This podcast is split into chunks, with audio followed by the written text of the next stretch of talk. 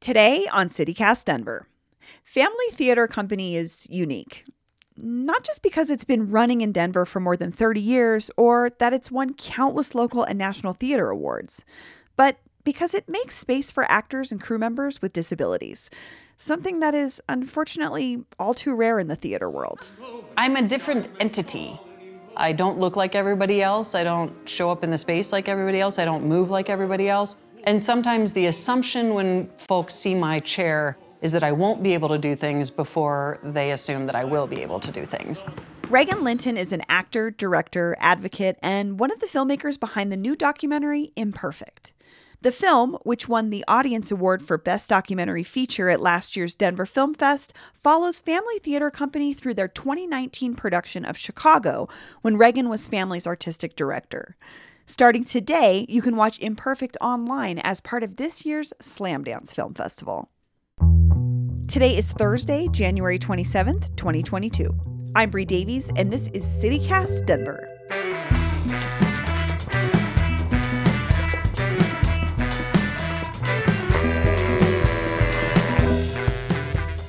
Regan Linton, welcome to CityCast Denver. Thank you. Regan, you describe Phamaly Theatre Company as a disability affirmative organization. What does disability affirmative mean?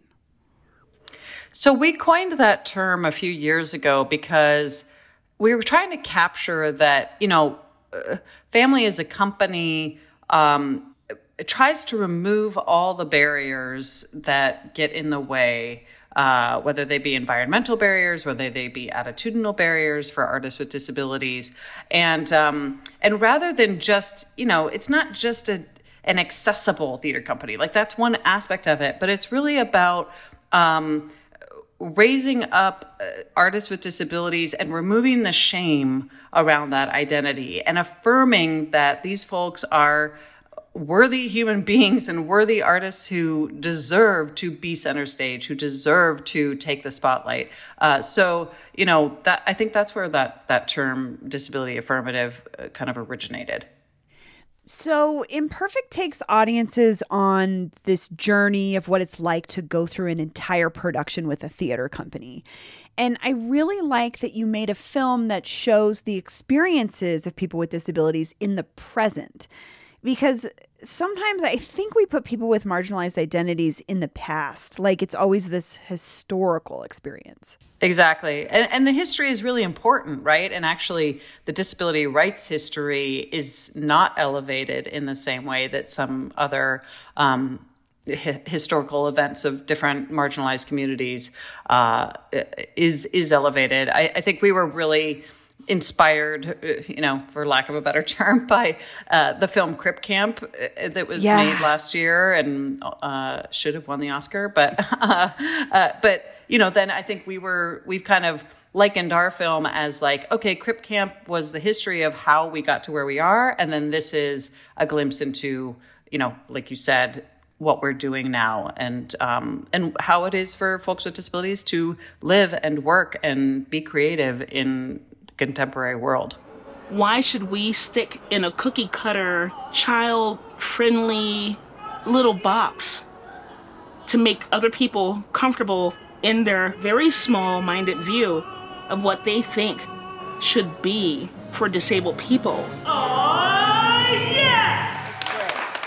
And the film really strikes this unique balance to me of focusing on the challenges that folks face who live with disabilities, but also that there are people in the world with complex lives and romantic relationships and senses of humor and I I just wonder why that was important to share in this larger context of this story about a theater company. Yeah, well, I think, you know, identity politics is a big topic nowadays, right? And and it's so complex because on the one hand you have um, people whose identities have often been pushed to the side or erased. Um, and so the response to that is to you know kind of lead with that identity uh, in a in an identity affirmative way and be prideful in that identity um, and yet there's also the risk of it, such as for people with disabilities that when you show up in the world that's what you get pegged as and it's only your disability and nothing else. You know, you're not that complex human being. And I think that's the experience of a lot of the people in this film. Um, that you know, it becomes uh, uh, people become wholly identified with their dis- disability, and so I think I think our intention was not to diminish um, that aspect of identity. There are a lot of people in this film and in the disability community who are, uh, you know, kind of believe in um, identity first of saying yes, I am a proud disabled artist, uh, and then you have people that believe in I am a person with a disability, you know, I'm I'm much more complex, but I think in general we wanted to highlight that these folks they have disabilities, but they also are complex in all the other ways that any human is complex. Um, they have relationships, they have lives, they have work and vocation, and they have dreams and hopes and aspirations. It's just going to make it more interesting and more complex and, and frankly, more raw and real. Like, you know, things like that we have in our film, little moments where, you know, people cuss or say things about their sexuality or, you know, and that's often like historically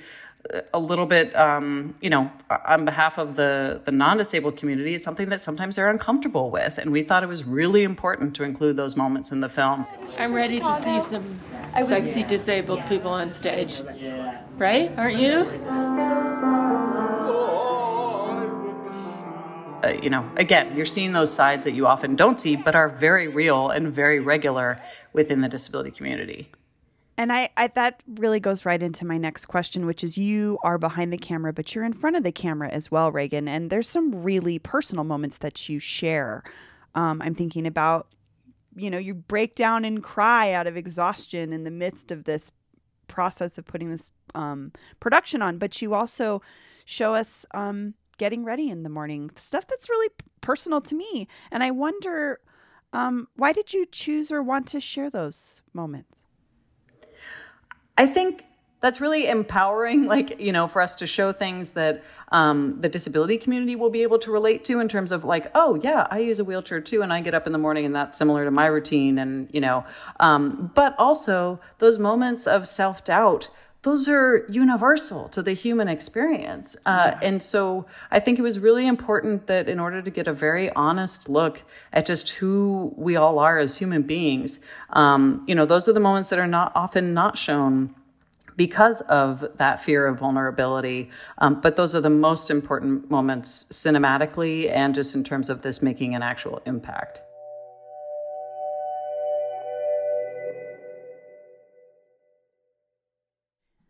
Something I think about in conversations with my friends and family members with disability is this idea of separate but equal. So oftentimes, folks with disabilities are relegated to something for them versus just integrating it into the world. Like I'm thinking about the opening of a restaurant where they're like, this place only employs people with disabilities. And my friends and family with disabilities are like, but we just want to work at the regular pizza place, right? So, how does Phamaly work in that world? Because Phamaly is disability affirmative, but it also means it's creating a space just for folks with disabilities. How do you, I don't know, how do you balance that, Regan? It's been a really delicate balance over the years, to be honest. And there are times at which Phamaly has been accused of being exclusionary because it's not kind of integrated and welcoming of people without disabilities. Um, not not welcoming. We're welcoming of, of everybody. sure, sure. That, yeah, but that the opportunities are really there for um, artists with disabilities. And I think the way we've always answered those types of uh, queries or accusations or whatever, um, is just to say, you know what? When we're seeing artists with disabilities represented at all the other theater companies across Denver, across the nation, then okay, then we will, you know, a Phamaly will start to offer up opportunities for those without disabilities. But until that happens, um, you know, it's a very real thing that yeah. artists with disabilities are still denied those opportunities for a variety of reasons. You know, I, as a wheelchair user, it's not, I don't think that my talent is not up to um, par when it comes to competing um, on the professional level. Uh, I mean, obviously, right now I'm, I'm performing in a show in Washington, D.C. with a number of other actors who don't have disabilities.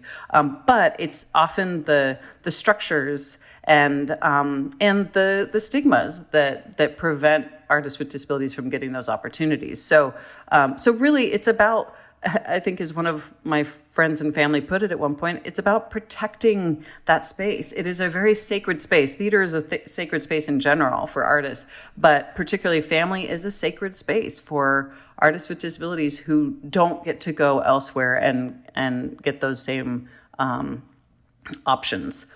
So the title is imperfect. It has me thinking about words that we use around disability and ability: normal, regular, perfect, how we describe humans sometimes. Um, why was imperfect chosen as the title of this documentary? I mean, hopefully, this film, our intention was to upend a lot of expectations, right, and kind of turn them on their head. It, and the title, I think, also is about embracing that which we often push away or don't want to admit, you know, um, which again, the vulnerable moments in this film, I think, do that as well. Um, but it was saying, like, hey, there's actually some uh, some power in admitting our imperfections and embracing our imperfections, um, and that the imperfections or the disabilities or you know whatever we think could potentially hold us back actually sometimes become our greatest assets uh, in living creative lives and living full lives, and and that once you embrace that, yes, we are all imperfect it's like we can all take a big sigh and be like, okay, great, phew, okay, then we're all kind of we can connect to each other through that. We're all dealing with the same shit. So, you know, let's uh, let's see see that in each other and um, you know, operate from a place of empathy as opposed to alienation. That is something that I took away from the film itself. There was this moment where you're in rehearsals and one of your actors just just loses it. She's just she's exhausted. She's done and everybody stops.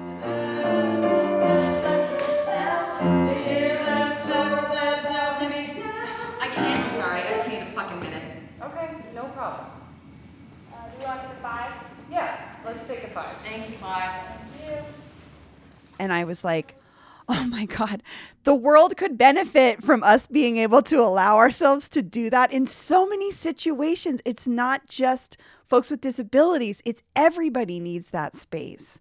And I was just so taken by that moment. I was like, man, this is where st- systems and structures all disappear. And you see, we just need to be able to have space to be people. And I loved that you showed that.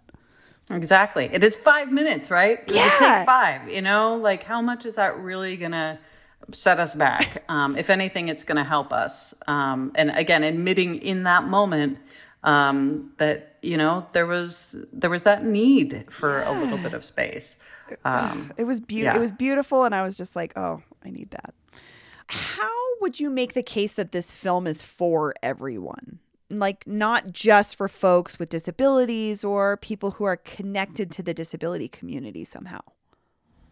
Yeah, I mean, I think this film and, and a lot of like Crip Camp did too, and you know, um, a lot. There are a lot of people out there, uh, artists with disabilities, change makers with disabilities, who are working to create a new paradigm around disability. You know, and not have it just consistently be as it has in the past, like stigmatized as. Um, undesirable or uncomfortable. Um, and those are, you know, those come from a very primal place of disability often represents to those without disabilities, it represents vulnerability. It represents, you know, something that people are afraid of, of not having um, your body or your mind in what is presented to us as being like the optimal state Normal. of being, yes. right? as opposed to oh it is it is a different way of moving for through the world but that does not mean um, a, uh, a diminished way of moving through the world. The first 20 years of my life,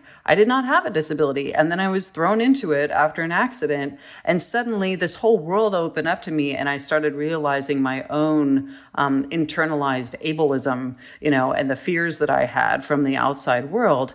Um, and then starting to forge my, my own path in that. I hope that people I hope that people, I mean, really, you can't help but leave this film being like, ah, man, I love Lucy. I love Adam. Yeah. I love Larice. I love Leonard, you know, and that's the first piece of getting over that hump of like, you know, Adam is not just his cerebral palsy. Lucy is not just her Parkinson's disease.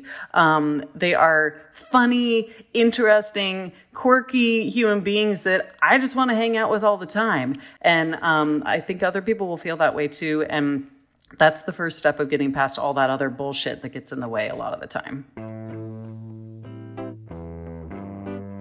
Well, Regan, thank you so much for joining me. And and thanks for making a really wonderful film. I wanted more of it, honestly. I could have watched a, a director's cut that was three hours long. I was like, I want to follow these stories. I want to know more. They're f- awesome. They're just, oh, Yeah, someday we'll do the 10 part uh, series that you can binge somewhere. Imperfect was accepted at this month's Slamdance Film Festival, which means you can stream it online at slamdance.com starting today, January 27th. You can get a pass to stream Imperfect and every other film in the festival for just 10 bucks.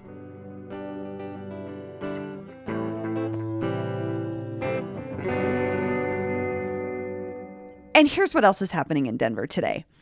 In This Is Why We Can't Have Nice Things news, the Children's Museum has decided to close for 10 days because, get this, some adults are refusing to wear masks in the building.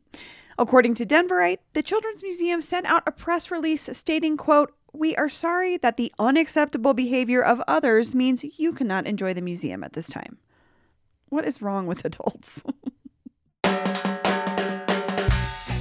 That's all for today here on CityCast Denver. If you enjoyed the show, why not take a minute to tell a friend about us, rate the show wherever you get your podcasts, and subscribe to our morning newsletter. We've got a roundup of local theater productions you should check out in the newsletter today, including Phamaly's upcoming show, The Spitfire Grill. I'll drop a link to that in our show notes. And we'll be back tomorrow morning with more news from around the city. Bye bye.